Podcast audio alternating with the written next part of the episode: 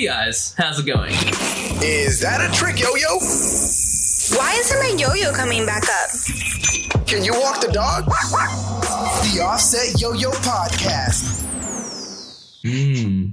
Yeah, I have like so many questions off the back of like everything you just said.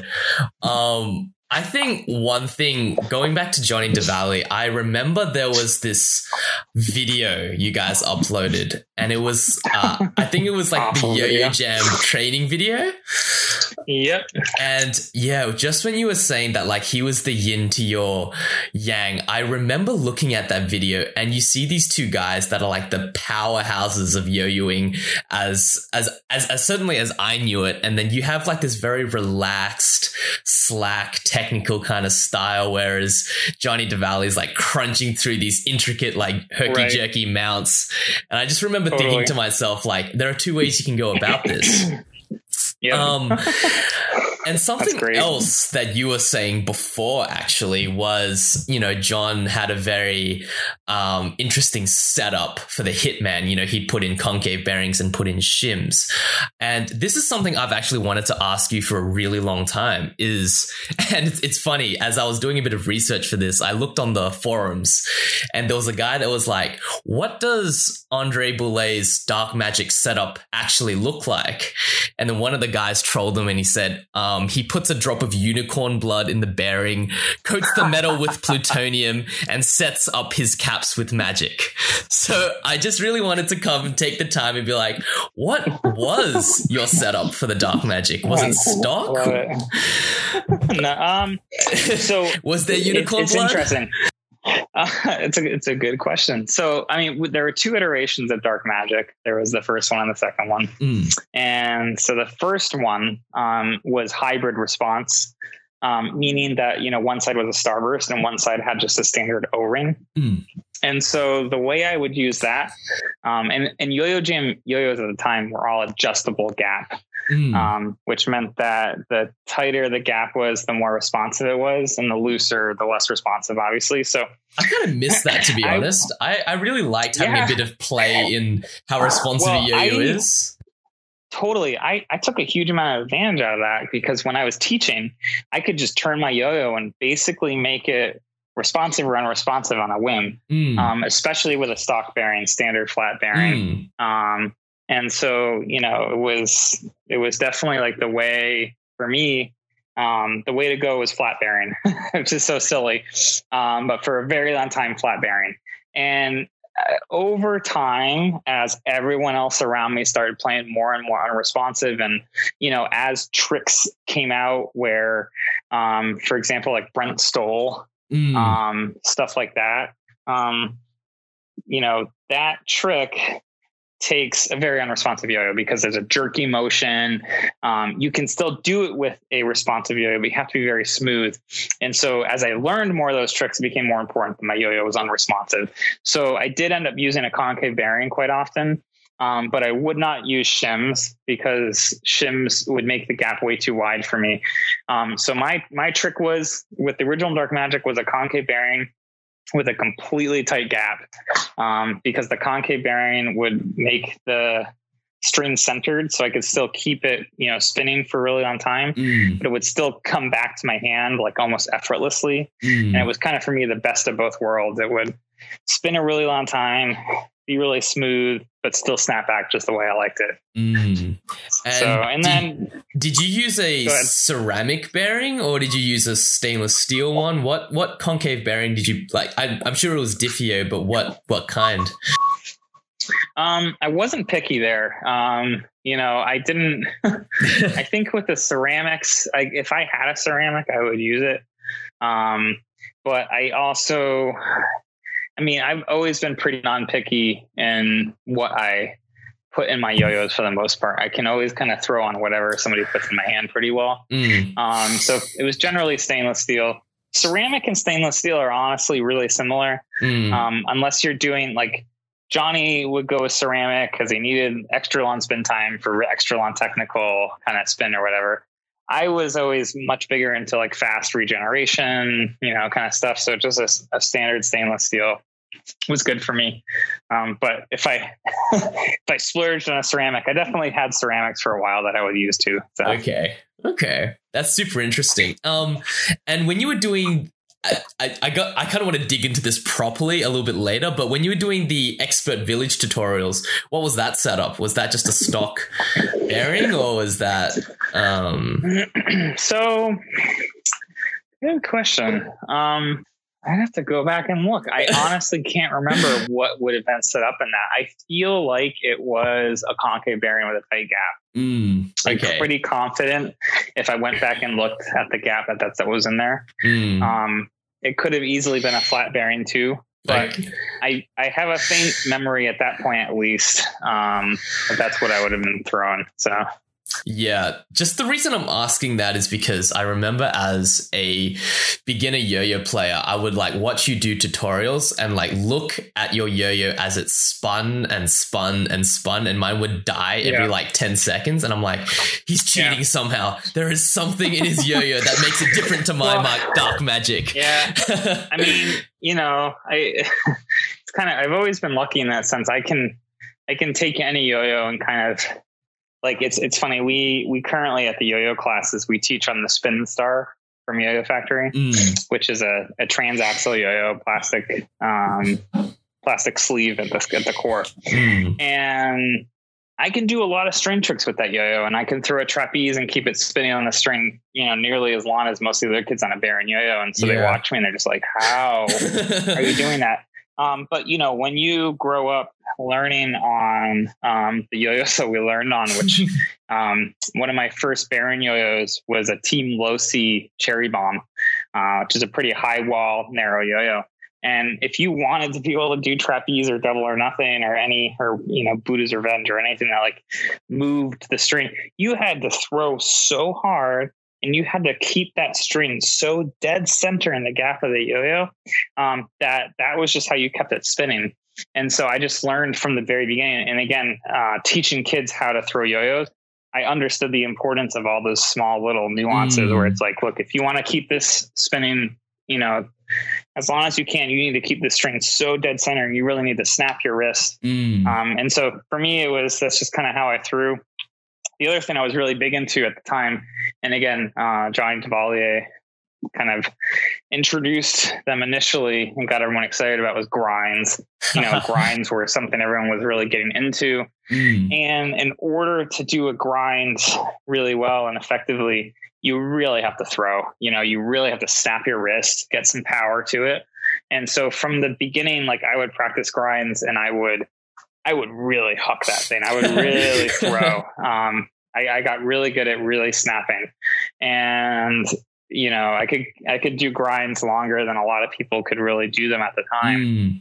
and that just bleeds into when you're watching my yo-yo spinning in the tutorial why it's spinning so long Mm. um, it's because i'm throwing so hard because that's just how i threw Uh, um, It's- it's, funny too. It actually it, it unfortunately led into uh, a bit of a, a injury for me um, and was one of the reasons i stopped competing um, because i i threw so hard and obviously was throwing so regularly at the time um, i ended up getting tendonitis in my throw arm oh wow, from and- throwing. Yeah. Just, oh gosh. yeah, from throwing. Um, and I mean, it's hard when you get tendonitis. It's, it's just overuse of a tendon, Mm. and it was in my elbow. So when I threw, um, and when you when it hit the snapping motion specifically, um, it would be this this horrible pain as it Ooh. snapped out. And I remember going to the doctor. They, they also kind of like tennis elbow. I guess like tennis players get it a lot yeah, too I was about to say like, yeah. Um, and so they're just like, yeah, I mean, not much you can do besides just stop throwing, you know? And I was like, ah, like, or just don't throw so hard too. And so that was really, that was really hard. But, um, I, I still remember too at the time Hubstacks had just kind of started coming out. Like it was 2008 or so. Yeah, 2000, actually 2006, I guess, probably somewhere around there. And, uh, so I was instead of like throwing, I would try and pull start, and and you don't really get nearly as good of a throw off a pull start, much so it just didn't work. So you know, it was one of the reasons I stopped competing because in order to practice as much as I needed to practice, I would just screw up my arm and then I couldn't even throw for weeks. Gosh. And I was still teaching at the store and I yeah. had to teach because that was my job. So I really had to kind of like limit myself and try and balance it out. And so it just kind of turned to was. But anyways, long story short, yeah, I, I can throw very well and I can Mm. most yo-yos you put in my hand, I can uh, do whatever trick can be done. I love a good challenge. You know, let's see if we can do whatever trick this is on this very difficult yo-yo to do it on. yeah, that's that's something a skill that I think um, the new generation just kind of lacks. Um, one question I really want to ask you about is the Yo-Yo Jam legacy. The legacy was my first yo-yo, and Oh, neat. it was it was literally like the first and in, in a lot of ways it was um it was actually the inspiration for the the variant um a, a plastic yo that I've kind of worked with as well but um I'm a I'm a I'm a big fan of the variant. um but yeah no and I just remember like me like walking up to you in Tokyo with a marker and being like can you sign my legacy was just this Anyway, this crazy moment where it's like, this was my first yo-yo. this was the guy who designed it. And this is the guy who taught me. It was a very anyway. How did Love that, that yo-yo come to come to be? so you know the dark magic had had a lot of success um, and we you know plastic full plastic yo-yos were always something that once you got a really good yo-yo working the idea of being able to put more yo-yos in more people's hands uh, just gets more exciting you know Yeah. And i've always been a big fan of plastic yo-yos in general um, Mm, like I loved Metal Rim, Dark Magic. That was definitely what I used to love to throw the most.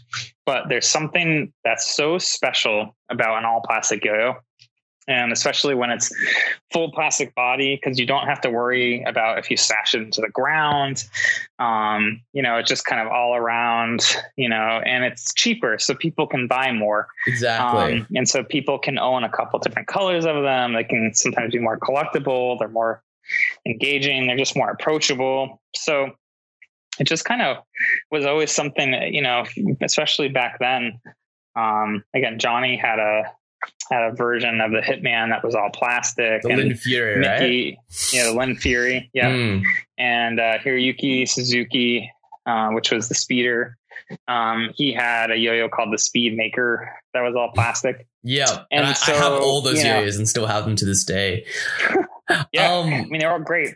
I yeah. mean, so so you know, for me initially, I didn't actually want anything to do with anything that wasn't dark magic because I was very happy teaching on dark magic. Mm, Um, you know, too like people were buying dark magic to learn on, and that to me was great. That worked, you know. And over time, eventually, we hit a point where I was like, you know what, this this is a natural progression, and it would be really fun to see what we could make. Mm, and so we took we took a different approach. Um, and at the time yo-yo jam was trying to find like innovative ways to make plastic yo-yos that could play more like a metal rim yo-yo but still be mm, priced closer to plastic mm. and what they did was they found these washers um, Yeah. that were pretty cheap but you know so if you oh, pull off the cap of what is the Mm. legacy which again Yep. no longer in production Gosh, um, I'm so sad about that.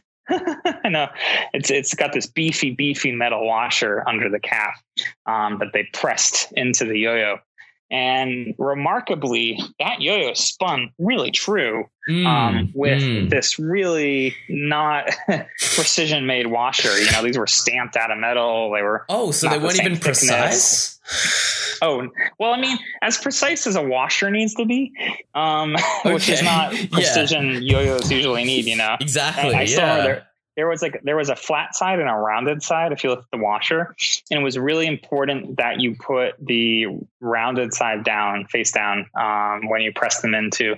And I remember like they had a run where like somebody had pressed them in backwards, and so those were wobbling. Um, and again, yeah, I mean it wasn't. they were meant to go in between things that screwed together to prevent you know things getting stuck or you know whatever like a washer does yeah. so, but yeah, no, they weren't. They weren't. They were not precision made. It just kind of they, they worked. Yeah. Um, and, and, the we, yo-yo. you know, we made you know, the, yeah, we made the yo-yo thin enough, I think, and and maximized where we put the weight in the plastic that it worked. So. Mm. And the yo-yo was amazing. It was it it spun for a really long time and it was really stable. And I um I couldn't so by the time I got kind of good enough to kind of do my own freestyles, um, I I had a, a big kind of collection of yo-yos. So I had like the 888, you know, I had a dark magic oh, as nice. well. I had yeah. um, you know, I had, you know, yo-yos from all price ranges. And I also had, you know, the Lyn Fury, the Speedmaker, Atmosphere, New Breed, all of it. Um, but I couldn't I couldn't comfortably use anything but the legacy because there was this stability to it. So if you ever like look at my very first um, performance at like a talent show, I'm using this this blue legacy because it's the only yo-yo that's that's stable enough to kind of handle everything. Uh, you'll have to you'll have to put a link in the, in yeah, the show notes in the in the show notes. and it's amazing. I didn't know that the washers were made so imprecisely. I'm like, oh, you know, they probably machined these like a rim or something and then pressed it in. I didn't know he's just like just chucking it in. So yeah, yep, that's super yep. insightful. Yep. Um. Okay. So I, I guess we're kind of like running out of time, but I would love to talk to you about Expert Village and sure. how because I've I did a bit of digging and I the, the way I understand it right now is you were studying neuroscience at the time and were feeling pretty mm-hmm. burned out and mm-hmm, how mm-hmm. could you just go through the whole story of expert village and how that yeah, so births yo-yo expert um, as we know it yeah yeah good good question so i uh I guess it was towards the end of college for me. Um, I was still teaching it at the store quite a bit, doing yo-yos and stuff, and I was still working for Yo-Yo Jam. Um, and you know, yo-yoing had definitely taken a bit more of a turn into work. You know, um, I wasn't I, I, wasn't competing. I had stopped competing because of the tendonitis, um, and I was also running Yo-Yo Jam's team. So it did start feeling weird for me to compete against people that I was putting on a team. And Yo-Yo Jam, Yo-Yo Jam at the time had the best, the world's best competition team. We had all the world champions on our team. We were the team that anybody who was anybody wanted to be part of, kind of thing. And so it was a lot of pressure to kind of keep that going. And so to me, it just felt like the professional thing to do was kind of remove myself from a competitor standpoint so I could focus on presenting the team properly and stuff. And so it just turned into a bit of a burnout uh, to a certain extent. So I definitely was looking at yo-yoing more like work and less like this fun, playful thing or whatever. Um, but that, it wasn't a bad thing. It just was what it was at the time. Um, and yeah, I was in college. I was going to school for neuroscience. I was um, I was doing a bachelor's degree.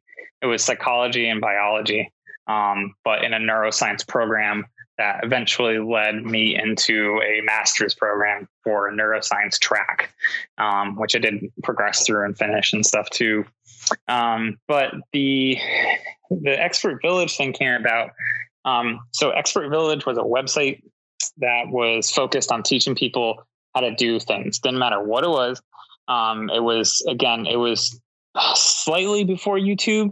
Um, I think YouTube was probably a thing at the time, um, but it wasn't like the winner yet. You know, um, it was just another platform out there for watching videos.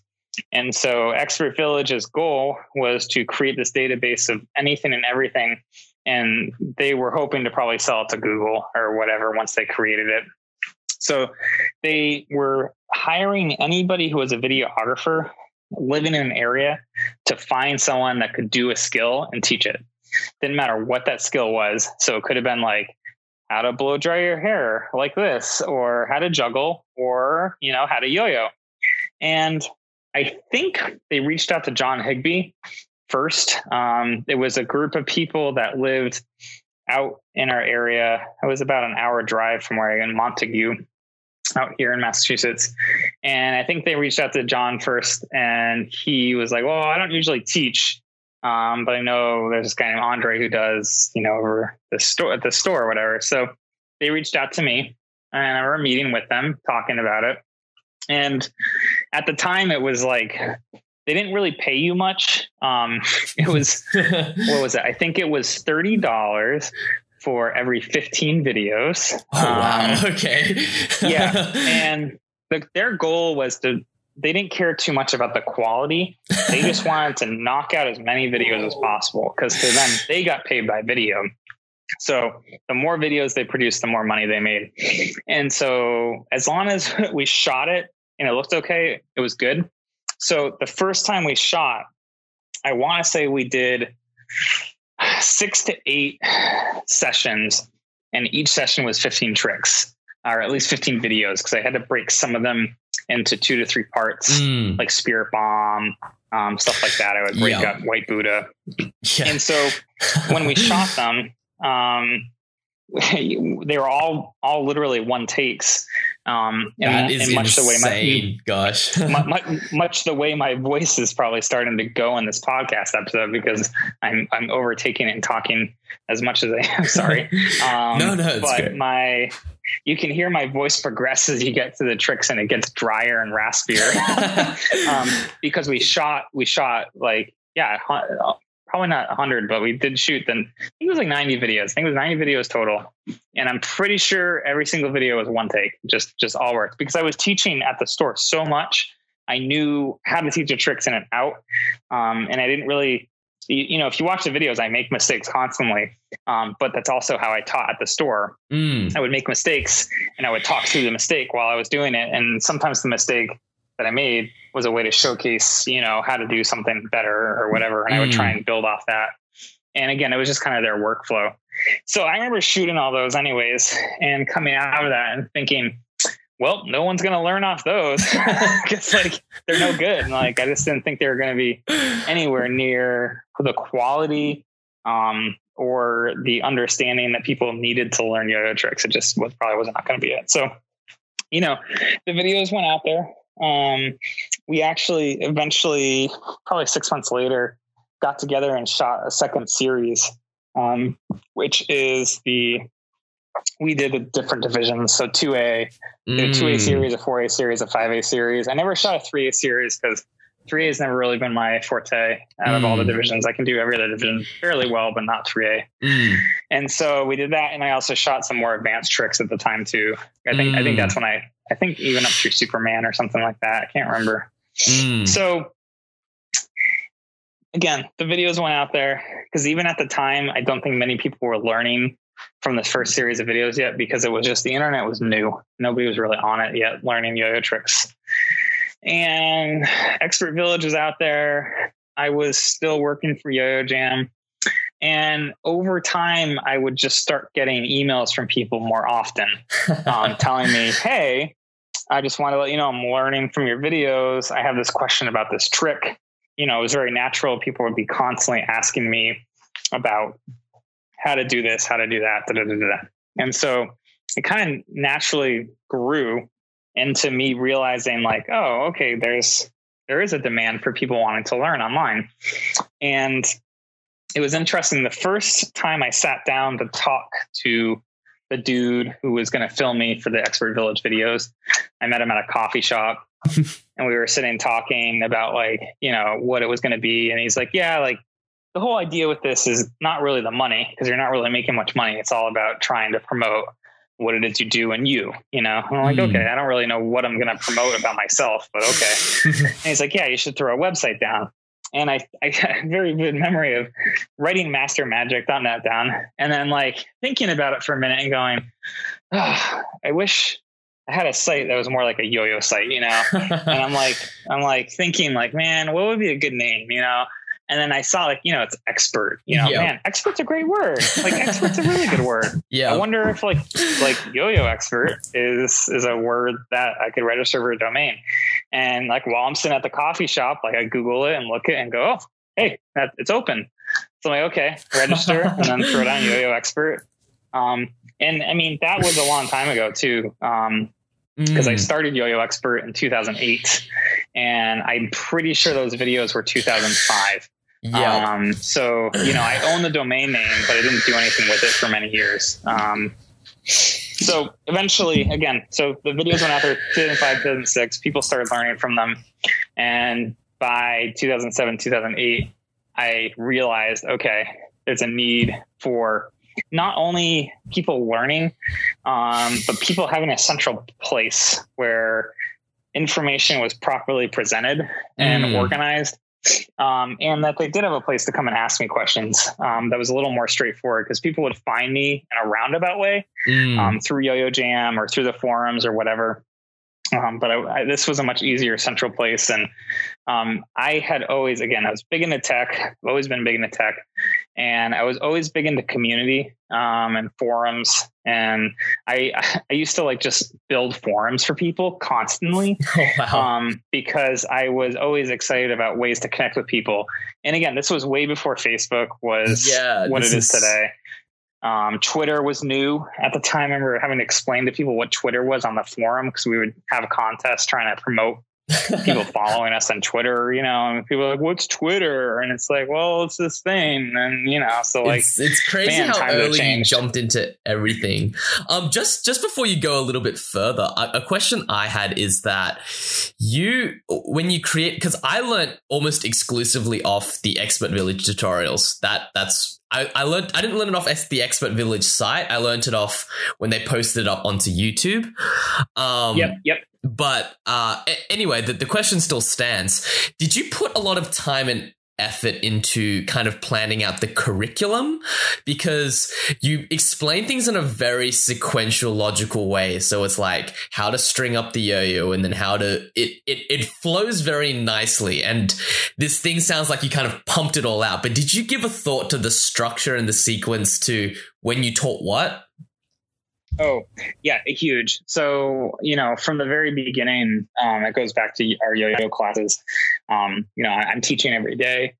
Um, and to me, I always understood the importance of learning one thing before you learn the next thing. And, and that, that it's very true to this day, even with the crazy unresponsive yo-yos that we have. Um, I just finished redesigning like the trick list for A to Z that we use at yo-yo school and I've kind of like redistributed the tricks to refocus on certain things that I think are important. And it's, you know, it- there are certain things. So, for example, um, you know, we still teach the basics. You know, a, a sleeper, rock the baby. Um, one of the tricks I have on our beginner list right now is stop and go. Um, and one of the reasons for that is it does a couple things. You know, it teaches the brain twister mount before they can do brain twister. Um, but it also, you know, you have to have a really strong throw to do stop and go. Oh, Yeah. Um, you know, and it also teaches you orientation of the yo-yo when you're having to pull the yo-yo back down and stuff like that. Certain things like that. Even Mm. um, you know, with rock the baby, rock the baby is still a very crucial trick because you know you have to have a string formation lined up. You have to have a yo-yo spinning in a very correct orientation. You want to bring it up in front of your face. You really want to hold it and watch where it's going. And you want it to rotate, you know, you want it to move in the direction the yo-yo is spinning. And if you focus on the elements and explain all of that, it really builds and helps with the next trick on the in the list or whatever. And I've always been very focused on like what builds off each other to help you learn best. Because if you leave certain tricks out and you don't teach them, it makes certain tricks harder when you hit them. Um, and so I've, I've over time I've kind of figured out, at least in my opinion, um, where those holes are and how to try and fill them in. And so, yeah, when we went the expert village stuff for sure. So each session was 15 videos. And so when I built out and laid out like what I would teach, it was exactly how I taught at our classes at the time. Um, of course, leaving off the looping stuff. Um, but it was, uh, yeah, I mean, those, when I threw together all the tricks that were there, it was, it was the first time someone had organized the tricks in that way because the tricks were out there, um, but no one had really laid them out in that format. And it was just from me teaching at the classes because we had our three levels. You know, we had ba- three basic levels, which did still include those looping tricks. But then once you got past that, we still had a need um, to teach people, even when they were on our demonstration team, what to do next. And so I was still kind of that main teacher. And so I would still have to try and figure out how to teach those people who were getting on our team how to compete and how to get to the next level. Because again, that was our goal. We wanted to create people who could go and compete and have fun and, and progress. And so it was always in front of me like, how do you get people to that level that you want them to get to. And it's all about, you know, which tricks do you teach first and what builds off each other. And so again, yeah, it was very natural. It just kind of came out of what I was already doing. So yeah, that's that's awesome that you kind of like broke that down because something that I have had trouble with when trying to teach um, younger players how to do things is that they lack these necessary kind of prerequisite tricks, and then they don't understand the combo I'm trying to teach them because it's based off this other basic combo and it just creates this huge mess and i was like yeah yeah if i was just wondering if that The- was something the- you thought about the saddest, the saddest move that's been lost to me is magic drop. Oh Um, my because goodness. nobody nobody can do magic drop and it makes me so sad because there are some amazing tricks that if you know magic drop that you can pull you know you can do oh with my god i have uh this is oh my gosh so i i'm passionate about this topic so i I, as you know, I, I I use your tutorials and that's where I learned my stuff. But um, right Something that a lot of people don't really know about me is I am an incredibly slow learner. So what Mhm, it mhm. takes, and especially when you kind of hang around like the top competitors, these guys break down tricks just by looking at them. Like I'm not like that. Sure. I, Yep. I need someone Yep. to break it down for me. Anyway, Magic Drop was just one of those tricks I didn't get. I I I didn't understand how it worked. I watched the tutorial over and over. I didn't get it. Um and it took me about 2 years until I found this video where it was I can't remember who it was, but this Japanese guy and he just angled his hand in a way Mhm, that mhm. you were doing in your video, but I didn't. I didn't see it clearly at the time, and then when I figured out Yeah. the way he was angling his hand, I was like, "Oh my god! Wait, I figured it out!" And I was inspired. so I basically one of the videos I am most proud of on my entire channel is a video called "How to Do Magic Drop for Dummies," and it's this it's this idea of like if you've watched Andre's tutorial and still can't do it, watch this one and you just might be able to find it. awesome i mean i have to admit like magic drop i still am not the best at teaching it. And it's funny because i still remember teaching somebody how to do it and figuring out a way to teach it. That was really good. Mm. and i'm gonna have to go watch your video now. i'm very curious what you say. Yeah, Um, no, because it, it, it, it, it is it's still a hard trick to teach and it's still a hard trick to learn. Um, but it is one of there is a core component to it um, that is so good if you can learn it that that bleeds into everything else. So i mean to me the biggest the biggest thing that has been lost is um, um, or not lost because some people do it and get into it. Um, but when you learn on a responsive yo-yo you have to be so smooth um, because otherwise the yo is going to snap back to you in the middle of the trick. Mm. And so, you know, you always had to keep the yo-yo moving. You couldn't just stop. Um, you know, especially if you were doing a trick where there was any backspin at all. Um, the yo-yo had to continue moving in that direction.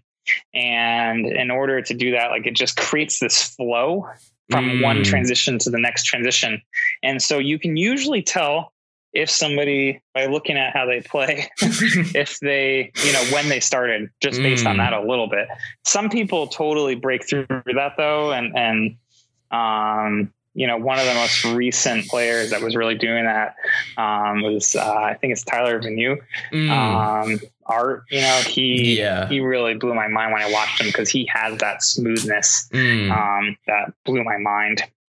And uh, you know, I mean, another another good example recently um, is if you watch Mark Montgomery. Um, right now, he's like, you know, posting Instagram stories, and Mm. he's being pretty innovative in terms of like how he's starting to to break down tricks and stuff. And it's a little jumpy if you watch him right now. Um, in certain ways because he's he's creating and that's what creating looks like when you first start doing it. But if you watch for a long time you'll see the smoothness in the movements. Um, and a lot of that just comes from all of us learning our responsive yo-yos it creates the smoothness and flow. And that that is something that unless you play responsive or have grown up playing responsive um, you know it's sometimes hard to develop Is Um, that but yeah, um, and it- in, in your opinion, like let's say someone who started off with a Yo-Yo Jam legacy. So I always started off with, you know, 100% unresponsive, and then I went and maybe got myself a, uh, I don't know, like a, an old freehand zero with fresh friction stickers, and I tried to sure, yep. play with that. Do you think that would be something I could learn to develop, or is it more or less? Yeah, totally. I mean, one of the things that's happening is responsive is back in. You know, Hmm. um, yeah, that's true. you know, one of um, you know, like like one drops had huge success with it. Um, Core has had huge success with it with you know all their slim lines that are responsive. Um, it's really it's become a thing people acknowledge is good. Um, is to be able to play with a slim line yo-yo that snaps back to your hand. Um, so yeah, I mean, I think it's happening. People acknowledge it, and it's fun to play responsive, and also fixed fixed axle play. Um, it's the same thing. You, in order to do tricks on fixed axle, you have to be smooth, um, and so it's it's there. It's uh, it's happening, and I think it's been a really positive contribution to yo-yo is all this fixed axle esque things. Just going back to Um, the roots. yeah. Anyway, I so sorry I went on a huge tangent, but with Yo-Yo No, it's great. I love Expert, um, after after the you know you've created the central repository where people can buy yo-yos, hang out. How did that? What is it like? You know, creating something like that. You mean like how does it feel to have created, or what is it like creating it? Um, more or less like you've you've created this entire e-commerce store around yo-yos of all things, and um, like was it? I mean, I guess you know. It, with like a yo-yo company, I can imagine how hard it would be to kind of tap into this smaller market and, you know, try to make a living out of selling yo-yos. And here you are creating this huge retail site. So how much work did it take to kind of get to Yo-Yo Expert to the level it is now? Um, well, when I first started, like like I mentioned in the beginning too, I was, I was big into tech, big into computers, big into website building, whatever. It was kind of like a hobby. Um, and at the time, when we first started, my well, coming out of college, I was just starting grad school, and I did a year of grad school. And my wife at the time was just graduating from college. And so we were hitting this point where we were both going to be out of college. And I had done a year um, in grad school at that time, and I was getting burnt out on school because I had jumped into this master's program, like I mentioned, neuroscience. And it was a lot of coursework, but also a lot of research work. And while I liked the research work, um, it wasn't. it, it, it, was. It was burning me out. I wasn't Mm. really having as much fun as I thought I would, and certain aspects of it um, were difficult because I didn't have background in the type of research I was doing at the time. Mm. Um, so I had a lot of catching up to do in certain aspects. And so I just, I realized that and I was like, oh, like I just, I just don't really want to be doing this research stuff right now. So for me, yo-yo was like this great tool to try and procrastinate working on school. And so like any downtime or any, any, not downtime, but time when I was supposed to be writing research papers or doing research work or whatever, I'd be like, well, I'm just going to like work on the website for a little bit because this is a lot more fun right now and a lot more rewarding. And my wife had gone to school for graphic arts and she was, you know, good at visuals and trying to Mm. do things that really made things pop. And so between the two of us, um, we had built websites for lots of friends and people for various things like art, art people and photo people or whatever. So we've gotten pretty good at like figuring out how do you take a website and make it, you know, have an impact. And it just kind of all came together. Um, you know, I had created all the trick videos. I had um, understood how to teach, and we had the ability to pull together a website and you know make it visually dynamic. And on top of it, um, I had you know kind of an interest in the back end programming stuff. Mm. Um, so the first, the first actual implementation of e-commerce was hilarious. Um, I, you know, shopping cart systems weren't really a thing yet. Um, in 2008, they were, but they were still pretty robust and and kind of convoluted, and Mm. not many people. You, you know, it was still very new. You know, Mm, yeah. um, I still remember at the at the time. Um, there just wasn't a winner because like right now a lot of people use very few shopping cart systems and they do all sorts of fancy things and whatever and you know it just wasn't really there yet so yeah. i also and they also all look the same too they're all pretty ugly Mm. and it was always really important to me that it looked good Mm. right from the get-go. Um, my focus was always on experience first. Um, store the store was the second part. And actually when i started yo expert my goal was not a store. My goal was teaching.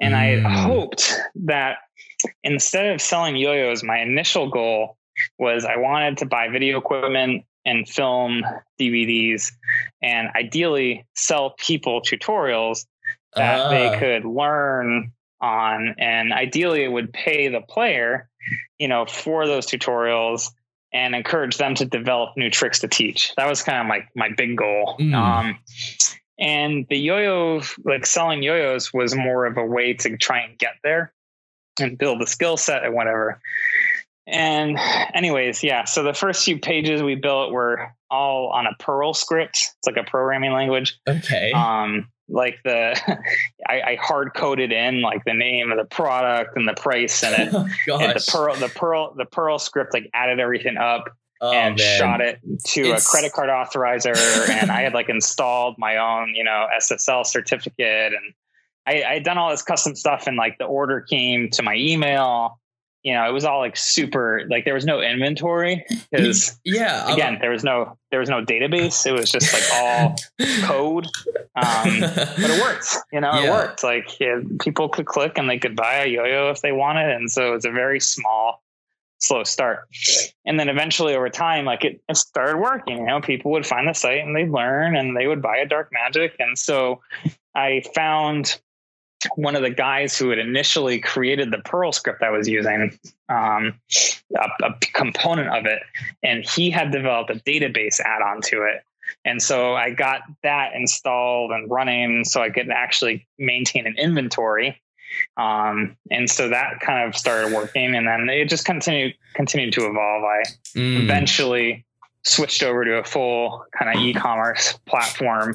Um, but it was still a very customizable one and I was able to kind of keep the look on everything. yeah. And yeah, I mean the goal the goal initially was really teaching Mm. the store was always second and i kind of got lucky in the sense that i had worked in a store selling products i always understood the importance of experience and i always understood the importance of story behind what it is that people are buying Mm. and i mean to this day to me too it's really important that there's depth to a product Yeah. um, I, you know, and it depth comes in many different ways.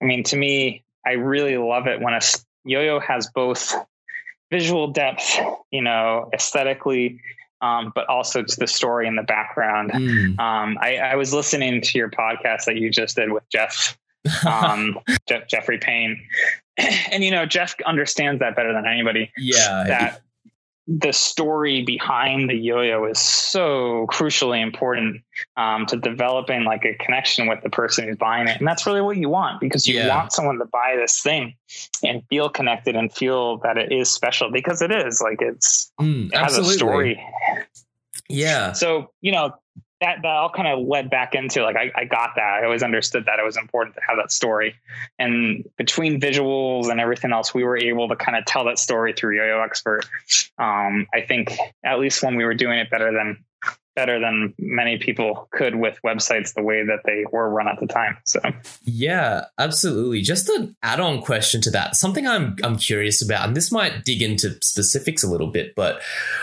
um, what did your shipping like logistics look like um, at the early days of Yo-Yo Expert?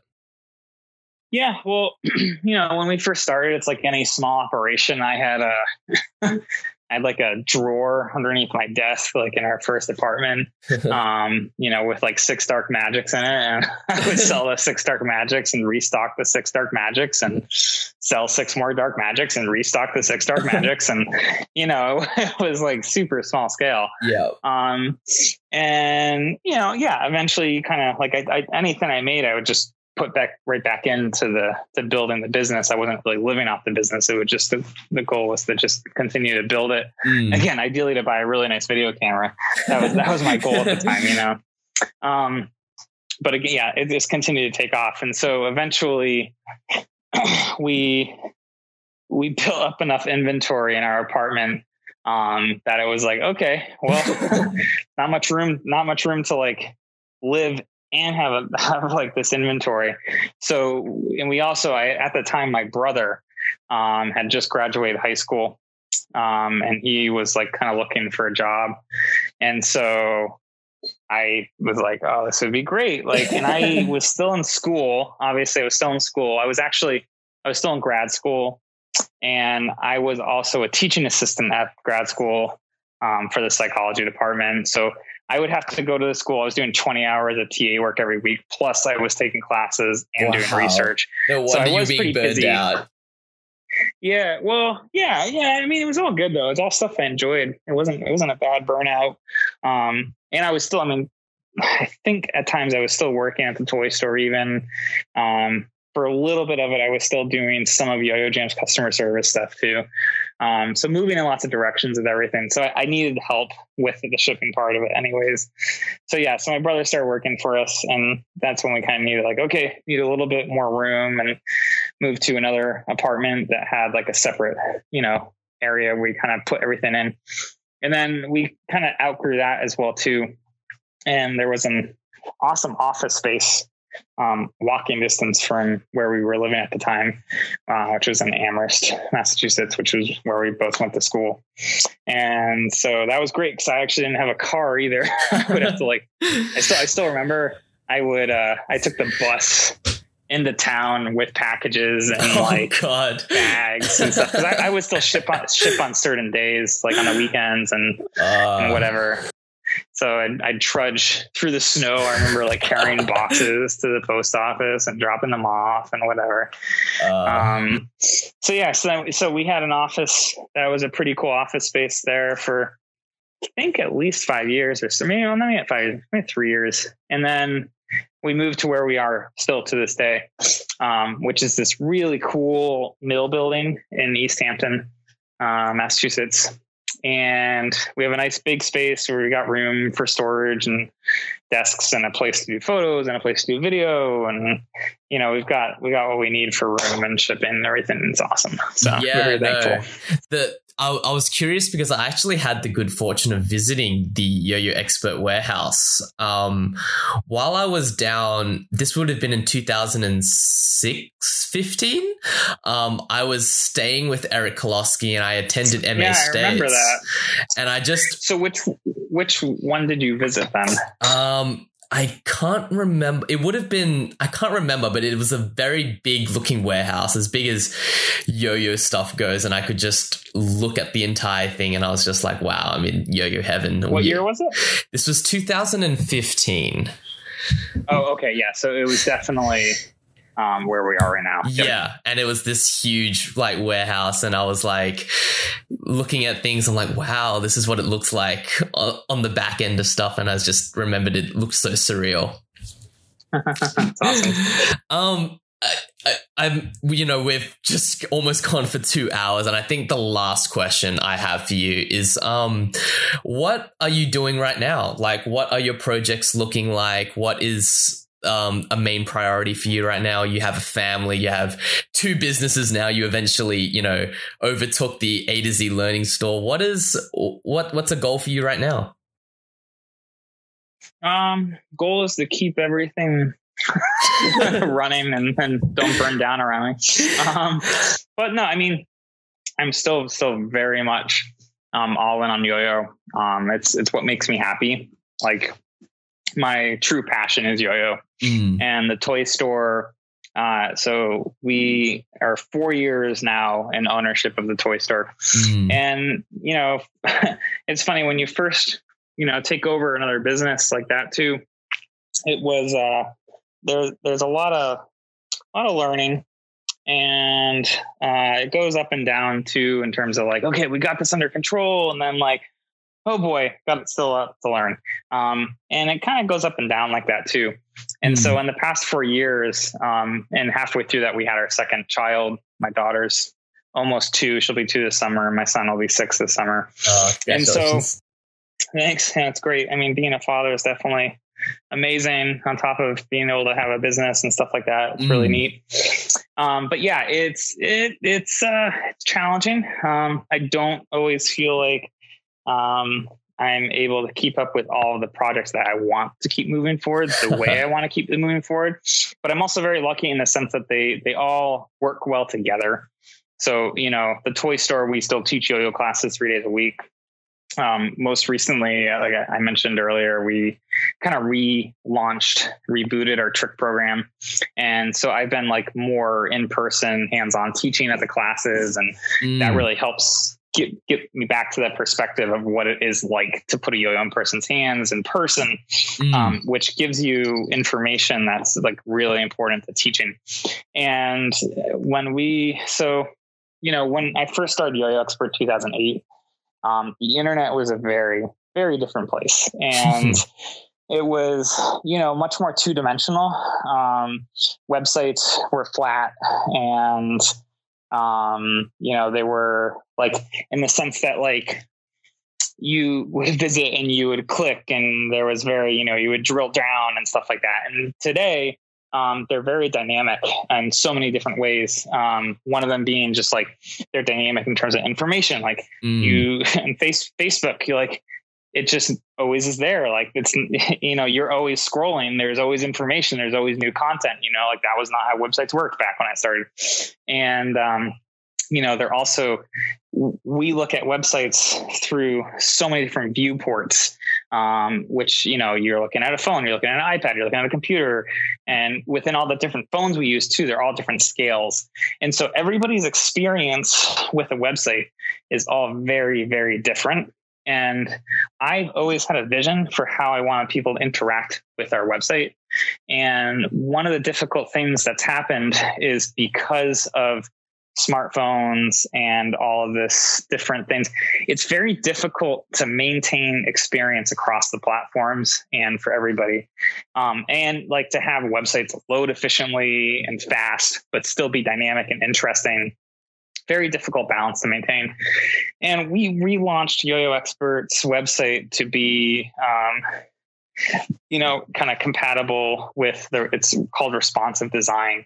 Um, you know, responsive design, meaning that no matter which device you're on, everything reformats itself to be visually mm. um, appropriate for the size of the device that's looking at. So all the images resize, everything jumps around. Like you might have on your computer, you might have an image on the left and text on your right. And on your phone, the image stacks on top of the text. And so it's very hard to tell a story the way you want to tell it yeah. if everything's jumping around like that. Mm. and so i struggled with that when we rebooted our website um, i think it was about three or four years ago. I think it was about three years ago now um, with the responsive layout. So since we've done that i learned a lot doing that um, in terms of like responsive design because it, it was kind of new to me at the time. And so in the past couple years i've really put a lot of energy in thinking how do like because i always had a vision for how i wanted yo expert to be Mm. And I really hit that vision. Um, you know, in 2010, 2011, um, I had everything displayed the way I wanted, interact the way I wanted. There were always certain things I wanted to do better um, in terms of like teaching and trick structure and breakdowns that I was never able to do mainly because of technology and stuff at the time. And I think the technology is all here. Um, so I'm very excited because I, have been working behind the scenes um, to kind of reboot the site with oh. all those different elements and pull it together. Um, so there is there is a reboot coming, and that has definitely been taking a huge amount of my both mental energy and actual real energy and, t- and time. Um, and yeah, I mean, I'm I'm moving in every direction possible between yeah being a father, two kids, and having a toy store that's awesome. um, but does take a lot of time and energy because the toy store itself is, is pretty big. Um, we uh, we have 10 over 10,000 items we stock. We have 20 categories of toys and within those categories each category has like you know five or six subcategories and we uh you know we sell arts and crafts and puzzles and science and tech and toddler toys and you know baby and books and games and so like i i i live in lots of different realms and worlds but they do all bleed into each other and so yeah i mean right now uh I jump around but my main focus in the past year has definitely been yo-yo expert and rebuilding a website and I, I have some things I'm personally really excited about in terms of teaching um, that I can't wait to kind of get out there. Yeah. I had a lot of ideas in my head on how to teach better through the internet. And I feel like I'm getting close to being able to introduce it and stuff like that. So yeah, lots of good stuff to come. It sounds super, super exciting. And I I guess, you know, when someone has been teaching for as long as you have, you kind of have this very practical, tried and true approach to getting the, um, getting the the information and communicating it across in a way that people can absorb it i suppose Yeah, thank you. it's, it's the hope. I mean, you know, I'm always a student as well. I'm always learning. Um, and you know, to this day, like tricks, there's always a new trick to learn, right? Um, and so I'm always learning myself, and I always try and learn from myself learning.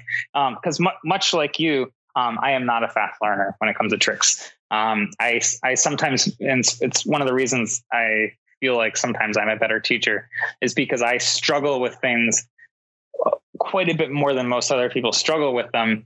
And so therefore I know what everyone else will struggle with um, because I struggled with it already for you. yeah absolutely And Therefore I, think can take those elements. Yeah.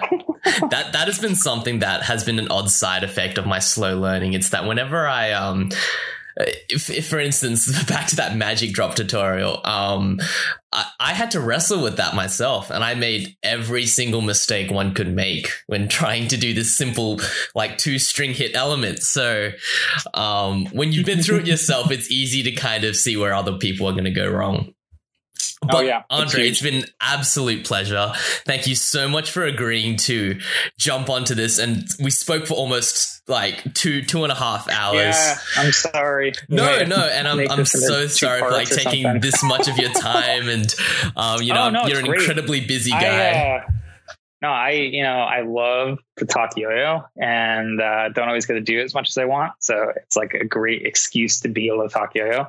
And, you know, much the same to you, I have a lot of respect for you and what you've created. And I, you know, we really, what, what you do in the world of yo-yo um, adds depth to yo-yo. And like, we really need more people doing what you do. Um, and in all the realms that you do it in too, because I know like, you know, you do YouTube and you do the reviews. Um, and you know, the podcast I feel like is a really great next step too. Oh, and it's just kind of giving, yeah, well, it's giving yo-yo this added, again, depth. It's this added interesting underlying levels that shows the culture Mm. um, and shows the stories, tells the stories, um, and it's it's making it relatable to people, um, which is just so important because that is something that yo-yoing hasn't always had a lot of people doing enough of. Um, and I think, you know, we're, we're at a great time with the internet where people can connect so easily and so fast Hundred um, percent. that it, it's it's never been easier to do that. Um, and so people are stepping up. You know, you're definitely seeing a lot of people kind of starting to fill those gaps. Um, but I think you you have been a true leader of that and been far in advance of a lot of people doing it. And the fact that you're continuing to do it and then uh, you know, move into new directions like with the podcast and stuff. Um, it's great. So thank thank you Oh, for doing yeah, it as well. that's that So- means a lot to me. Thank you so much for that. Um, but yeah, absolutely, it's been a complete pleasure this entire episode. And um, I guess if anyone wants to find you on social media, uh, where would they find you, or how would they best get in contact with you? Yeah. Uh, so I, I still quite often um, am answering the, the direct messages through Yo-Yo Expert. So it's easy to find me. It's at Yo-Yo Expert, whether that's YouTube, Instagram, Facebook, Twitter. Not that anyone uses Twitter. Um, what else is there out there? You know, all the realms. I do have other like Andre Boulay accounts, obviously. So you can look me up on Facebook under Andre Boulay, and I'm there. And I do have an Instagram, which is Andre Boulay. Mm. Um, it's mostly just random pictures of my kids so far. um, but I might might eventually turn that into more of a well-rounded yo-yo family focused account so well, it's awesome. I mean, I guess you have to try and like you know draw the line somewhere, and you know post up the family photos.